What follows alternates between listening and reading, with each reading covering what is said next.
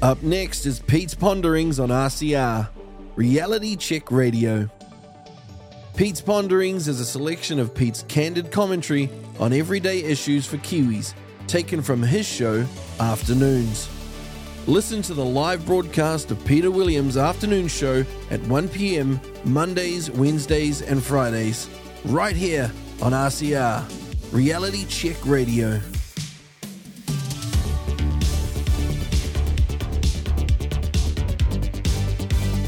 We can only hope that the Roy Morgan poll, which for some reason is not taken that seriously by many pundits, is woefully wrong after the numbers it brought out yesterday. For what it's worth, I don't get excited about any one particular poll, but I do follow the poll of polls. But after this result, the next poll of polls will have the Māori Party vote skewed up. I can't in a million years see 7% of New Zealand voters ticking the box for the Māori Party. If they do, then frankly, I'm off as fast as I can get to the airport. Because that would mean 7% of us support a party which wants a separatist state where those who choose to identify as Maori can have more democratic rights than the rest of us, because that's what the Maori Party policy is. But just as disturbing, though probably more predictable and understandable, is that the National Party is continuing to lose its mojo. In a time where the cost of living is becoming more exorbitant by the day, and where one cabinet minister or another is in perpetual trouble, the National Party should be lapping the field, or at least in combination with ACT, it should be streets ahead. But it's not. The axis of the left, with Labour, Greens, and Maori Party together, would, in this latest poll, scrape into power, which would be absolutely catastrophic because of the racist and socialist policies that would be pushed by the Greens and TPM in their agreement with Labour. Now, in local body elections last year, a predicted close race for the Auckland mayoralty became, of course, a Wayne Brown landslide. I don't know about you, but I'm ever hopeful the polls this year will be just as wrong as they were for those local body elections last year. Now, I met Tory Whanau once. Guess where? Yep, that's right. It was in a bar. Guess what time it was? I can't be absolutely sure, but it was certainly after midnight. I once made the mistake of spending a Saturday night in Wellington about four years ago with a guy called Sean Plunkett. Uh, he likes a drink too. Anyway, we finished up at some bar in the Taranaki Street area, I think, and Sean introduced me to Ms. Whanau, who at the time was a big wheel in the Greens parliamentary office. We had a lively discussion about politics in the early hours of the morning with no holds barred when it came to expressing opinion. I actually quite enjoyed it. Uh, at the time, I was running a talkback radio show which espoused views 100% the polar opposite from hers. But I specifically remember her saying that her mother, who lives, I think, in South Taranaki, uh, was a regular listener to my radio show. And she even took me outside for a bit of quiet so that she could ring her mother and have me talk to her. It was well after midnight. I don't remember her mother answering the phone, which is hardly surprising, but it was quite funny, the incident. So, when the news about Ms. Whanau's antics last Friday night in Wellington were big news earlier this week, frankly, I was not surprised. She's a woman who likes to go out and drink. Well, that happens. There are thousands like her. But should the mayor of the capital show a bit more class than show up a bit pissed at a restaurant on a Friday night? Probably but it's not a career ending offence. Asking the waiter if he knew who she was and then saying that as she was the mayor, he could do his thing, in other words, give her a discount for the meal and the wine. I mean, I'm sorry, that's completely out of order. And that's why she should be outed. She should be criticised and she should be laughed at. For the restaurant to cop it on social media for telling details of her visit is just laughable. That just shows how tribal Wellington politics is. The restaurant's never had such great publicity. I wonder if Tory Whanau is planning another night out this Friday, or will she have a night at home in front of the TV? I suspect it'll be the former. Have a good time, Tory. But I wonder what your mother thinks of you sometimes. You're listening to Pete's Ponderings on RCR. Reality Check Radio.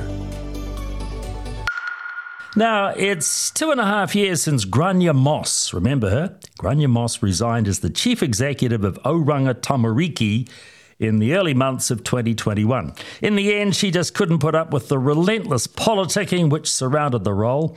But when the Irish born Mrs. Moss left, the usual suspects, like the Minister for Children, Kelvin Davis, and the Maori Party's Debbie Ngarewa-Packer made a big play of how OT should offer by Maori for Maori solutions for their troubled children. So, since Gráinne Moss left, we've had two Maori men running OT, the late Wira Gardiner and now Chappie Te Kani. And what's happened in the last two and a half years? Let me tell you. Malachi Subecz has been murdered after horrific abuse by his caregiver. The chief ombudsman, Peter Boshier, described Oranga Tamariki's response to the abuse as a litany of failures. Then there was the infamous case of Moana in Hawke's Bay. Oranga Tamariki interfered with a happy and healthy six year old girl living with a Pakeha foster family after she was removed from her birth mother because of the upbringing she had had in the first three years of her life. OT insisted her cultural needs were not being met by the Pakeha family, so she had to be taken from the first stable environment she had ever lived in. The case went to court in 2021. Moana is still with her family. The judge was scathing of OT staff's honesty in the case. And then, of course, on the news last night, the MMA style of fighting at the OT Youth Justice Residence in South Auckland. It was there for all the world to see. Whoever and however Oranga Tamariki is being run these days, it is still not working. And those are just three examples of a ministry that seems unable, incapable of consistently recruiting social workers and supervisors uh, capable of being trusted and of being honest. Now, I doubt if things would be any better if Gráinne Moss was still in charge, but it shows that no matter what ethnicity the management of Oranga Tamariki is, the results are still the same. Our text machine is now live. Send us your thoughts by texting your message to 2057. That's 2057.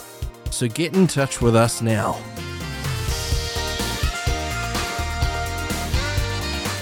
Right now, let's look at some of the feedback, some of the correspondence which has come into inbox at realitycheck.radio. This is from Paul, Paul Brown. He writes, Peter, if the judges are independent, how is it sentences have reduced dramatically since Labour has been in power, and the reduced sentiment seems to line up with Labour's values on crime and punishment?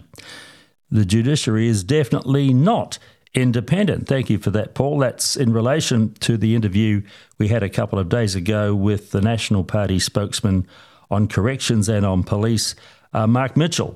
Uh, this one from Jan, who writes Hi, Pete, very good interview with Mark Mitchell. He's got a very good plan, not all of which he can announce, but we need to get behind him and support him and his party. National is going to be the major party in the next government, and we need to stop dumping on them, engage with them, and guide them. It is going to take a massive effort at every level. Sending an offender to prison for his first offence just gets them on the crime ladder. There are community led efforts that will need boosting. And then uh, this on completely different topics from Stuart. What do you think of Shane Van Gisbergen at the NASCAR in Chicago? Incredible. Of course it is, Stuart. And as for the test at Lords, the Aussies did their best to sleepwalk to defeat, but couldn't quite manage it. no, the Aussies uh, were the better team throughout. They were just ahead, frankly, I believe, throughout that match. It was a good game, though. Uh, ben Stokes' heroic performance showed us all what intelligence and grasping the nettle can do. Mind you, he was born in Christchurch. Uh, yes, he was, uh, Stuart, and unfortunately, he left New Zealand at the age of 12 you listen to him speak now, there is not a touch of a Christchurch accent in that Geordie voice anymore for a man brought up in England's northeast after his uh, father went there to coach uh, rugby league all those years ago. Thank you for your correspondence. My address inbox at realitycheck.radio. My text number is 2057. Now, the Centrix June credit indicator report, which came out yesterday, has some pretty sobering news. It shows just how tough some people are doing it at the moment in this country. 426,000 New Zealanders are behind on their loan repayments. That's 15,000 more than for the month of May. It's the unsecured personal loans and the buy now, pay later accounts, which make up the main categories of people behind on their debt. But the mortgage and home loan numbers are pretty depressing too. There are nearly 20,000 households behind on the mortgage. 34% more than at this time last year. And that could get really ugly as more and more loans have to be put on a higher interest rate before the end of the year, the so called mortgage bomb that the National Party's Nicola Willis referred to a few days ago. But it seems that uh, fewer people are going into the mortgage market, few people are buying houses. Uh, home lending, home lending rather, is down 27% year on year. There's a few other disturbing statistics too. Company liquidations are up 35% year on year. And 11.7% of the credit population, that is what they call those with some sort of debt, 11.7% of the credit population were behind on their repayments at the end of June. Now, what usually happens with repayments is that arrears go up around the summertime and Christmas time when people are spending on their holidays, on Christmas presents and the like, and they settle down in winter when we, we don't spend as much money, we don't travel as much. But this year, the reverse has happened. And with the interest rates still going up, as ASB and Kiwi Bank indicated with their mortgage rate rises yesterday, there is, I'm afraid, more pain to come. The politicians might not say it out loud, but it looks like this recession is real. Our text machine is now live. Send us your thoughts by texting your message to 2057. That's 2057. So get in touch with us now.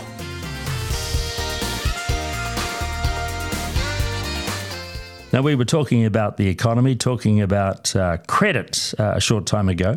But one part of the economy, which was most definitely not slowing down last month, was the car industry.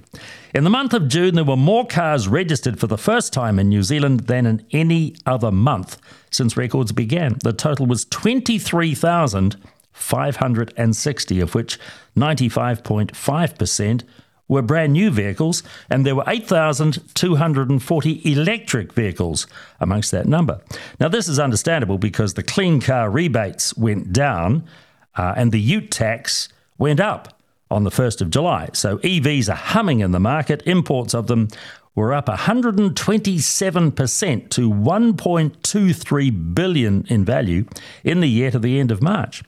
But this surge should come with a warning. You see, the EV market has hit the wall in Europe. Volkswagen has stopped EV production at its Emden plant in northwest Germany, and 300 staff have lost their jobs after sales fell 30% short of forecast. A new Tesla 3 is down to £25,000 from £40,000 in Britain in a desperate bid to prop up demand and protect market share for Tesla. The VW boss, uh, the plant boss in Emden, said the company was experiencing, quote, strong customer reluctance in the electric vehicle sector. Uh, the reasons are the usual suspects power supplies becoming less secure as coal and gas fired stations, power stations across Europe, are forced to shut, and wind and solar are being recognised now as being unreliable. The cars are difficult to charge overnight when so many people in cities have to park their car on the street. There are still issues with the range of a fully charged EV. Britain has banned the sales of petrol and diesel powered cars, new cars, from 2030, only what, seven years away. The rest of Europe is five years after that. Can those deadlines really stand?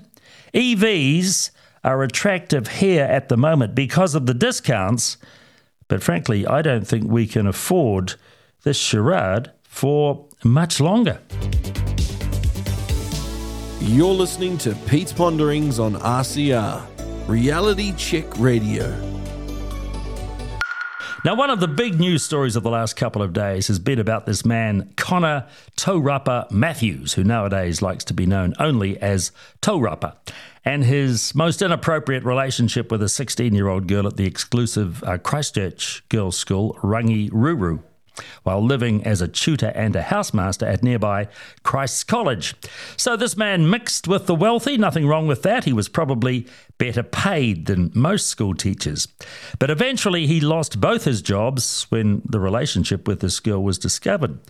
But he sounds like an entitled and rather nasty piece of work. He threatened whistleblowers and when Christ College moved him on because of the inappropriate relationship, he accused the school of racism.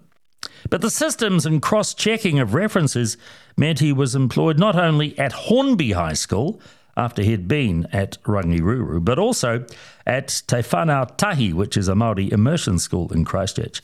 Now, how could this happen? Surely, when an investigation about a teacher is underway, an investigation about an incident or a relationship like this, when that's underway, that teacher should be red flagged across the entire education system, should he not? That's so that he's not employed while the process is followed. And what about this little sentence, which just sneaks into the stuff story about Taurapa? Quote Two years later, which would have been January of 2022, two years later, he joined Stuff as a te reo translator. He no longer works there. Not here, because this was in Stuff, remember. He no longer works there. Hmm. Why not more explanation about that job? Was it full time? Was it part time? Did he work in the office? Did he work from home? Was any reference checking done on his background? Or were stuff so desperate to get a translator for their rather woke journalism, they employed, well, any old groomer of teenage girls? And was that line only inserted in the story after some people made comment about this guy and his relationship with Stuff on Twitter. Stuff are now part of this story as well as reporting it. I think a bit of mea culpa is called for. Now, Anthony has uh, sent in a link to a tweet from David Seymour. And David Seymour has tweeted the following Maori Development Minister Willie J of Labour, in other words, Willie Jackson, uh, says, Do Maori have a different set of rights? Yes, they do. And there is an attached video. And this is a video from the podcast featuring Martyn Bomber Bradbury, well known lefty, Comrade Bradbury, uh, and his weekly podcast panel of Shane Te Pou and Willie Jackson. So, three avowed die-hard lefties on the same panel. And they were talking about the latest issue in the health sector that is the priority that uh, Māori and Pacific are now going to be given on waiting lists, how it will become one of the priority factors. Yes, uh, a minor part of the uh, of the factor uh, of the factors rather that uh, go into assessing who gets to be operated on in our hospitals.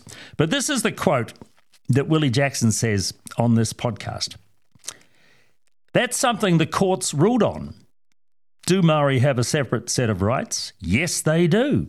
The courts have ruled on that, and that's because we are the Indigenous people, because the most learned people on the land have said we do.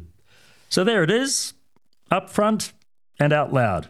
Willie Jackson saying that Maori do have a different set of rights, and he claims they have that different set of rights because the courts have ruled on it. I would really like Willie Jackson to give me the judgment where the courts of this country have said a different set of rights do apply to Maori. My understanding is that in 1987, in the Court of Appeal, Justice Cooke said the Treaty of Waitangi is akin to a partnership, not a partnership, but akin to one. Akin means similar to but different from. He also said both parties to the treaty must act in good faith. But those two words of his uh, obiter dicta, his, his opinion in the judgment, those two words, a partnership, have led to, frankly, a radical reinterpretation of the treaty, which is unleashed 35 years later, the biggest grab for power this country has known since the colonial takeover of the 19th century. At least that takeover was one which was completely democratic, completely democratic from 1893 when women got the vote. That's where all votes were of equal value. The grab for power these days in the 21st century could destroy democracy, and that's why comments such as Willie Jackson has made on that podcast, I believe, are very, very dangerous.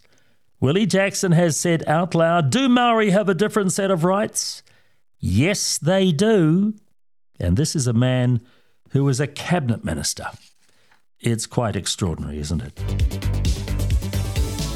You're listening to Pete's Ponderings on RCR, Reality Check Radio. This has been sent to me. It didn't come through the usual correspondence channels, but I thought it was worth sharing with you. It's quite long, bear with me. It is, quote, from a friend. I don't know who wrote it originally. It came from a friend of mine. No names need to be mentioned, but I think the actual content is worth repeating. Quote, I need to have a rant for just a moment. I'm getting older and I've worked hard all my life. I have made my reputation, the good and the bad. I didn't inherit my job or my income, and I have worked hard to get where I am in life. I have juggled my job, my family, and made many sacrifices up front to secure a life for my family. It wasn't always easy and still isn't, but I did it all while maintaining my integrity and my principles. I made mistakes and tried to learn from them. I have friends of every walk of life, and if you're in my circle, it should be understood that I don't have to remind you of what I'd be willing to do for you. However, I'm tired of being told that I have to spread the wealth to people who don't have my work ethic, people who have sacrificed nothing and feel entitled to receive everything. I'm tired of being told the government will take the money I earned by force if necessary and give it to people too lazy to earn it themselves. I'm really tired of being told I must lower my living standard to fight global warming which no one is allowed to debate. I'm really tired of hearing wealthy athletes, entertainers, and politicians of all parties talk like their opinions matter to the common man. I'm tired of any of them even pretending they can relate to the life and bank account that I have. I'm tired of people with a sense of entitlement, rich or poor. I'm upset that I'm labelled as a racist because I'm proud of my heritage. I'm tired of the media spending 99.3% of their time talking about how 99.3% of the people aren't considering the exclusivity, the inclusivity of what equates to only 0.7% of the population. I never stole anyone's land. I'm tired of being told I need to accept the latest fad or politically correct stupidity or befriending a group that's intent on killing me because I won't convert to their point of view. I'm really tired of people who don't take responsibility for their lives and their actions, especially the ones that want me to fund it. I'm tired of hearing them blame the government or discrimination or big whatever for their problems. Yes, I'm really tired. But I'm also glad to be in the twilight of my life because mostly I'm not going to have to see the wretched, depressing world that these useless idiots are creating. And lastly, because even though I shouted from the rooftops, no one listened or seemed to give a damn. You reap what you sow, and so do your children. No one is entitled to anything. You have a choice to work, a choice to stay off drugs, a choice to make something of yourself. I have nothing to do with your choice. That's all on you. You are entitled to what you earn. and they're right at the end of this note, this rant. There is no way these thoughts will be widely publicised unless each of us sends it on. Surely the politically correct police censors will try to quiet us. Well, I don't know who wrote that. I know where it came from, but we don't need to mention any names, as I said before. But I relate to that. Thank you for sharing it, writer, ranter. It struck a it struck a chord with me. Our text machine is now live. Send us your thoughts by texting your message to 2057. That's 2057. So get in touch with us now.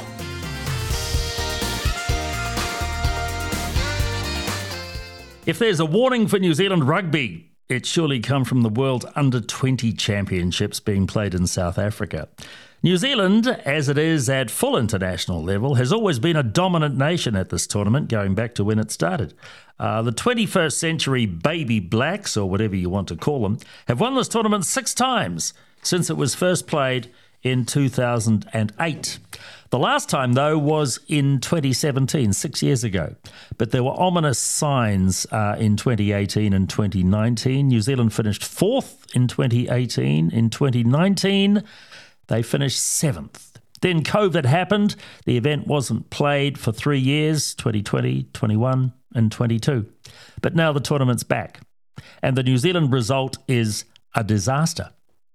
New Zealand, the breeding ground for the greatest rugby players and the greatest rugby team the world has known, have failed to get out of their group, not even qualifying for the semi finals.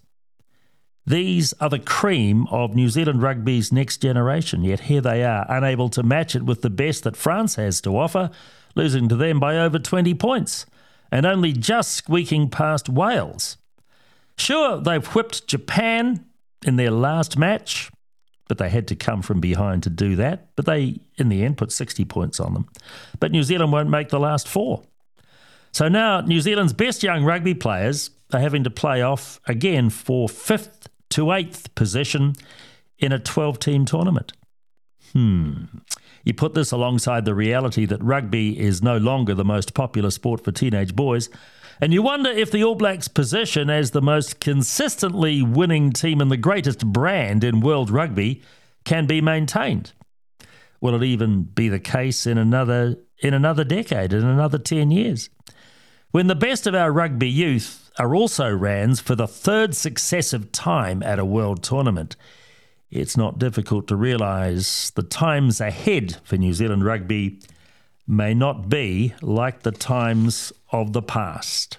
We'll see what happens in France in the Senior Rugby World Cup come September. Thank you for your company uh, for the last few hours. All correspondence to inbox at realitycheck.radio or you can text me at 2057. I look forward to talking again on Friday afternoon. You've been listening to Pete's Ponderings on RCR, Reality Check Radio. Remember, you can catch Pete's full show combining smooth sounds and candid commentary on everyday issues for Kiwis in the Peter Williams Afternoon Show on our live broadcasts 1 p.m. Mondays, Wednesdays, and Fridays. Right here on RCR, Reality Check Radio.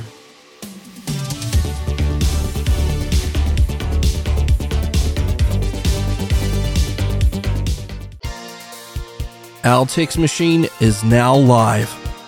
Send us your thoughts by texting your message to 2057. That's 2057. So get in touch with us now.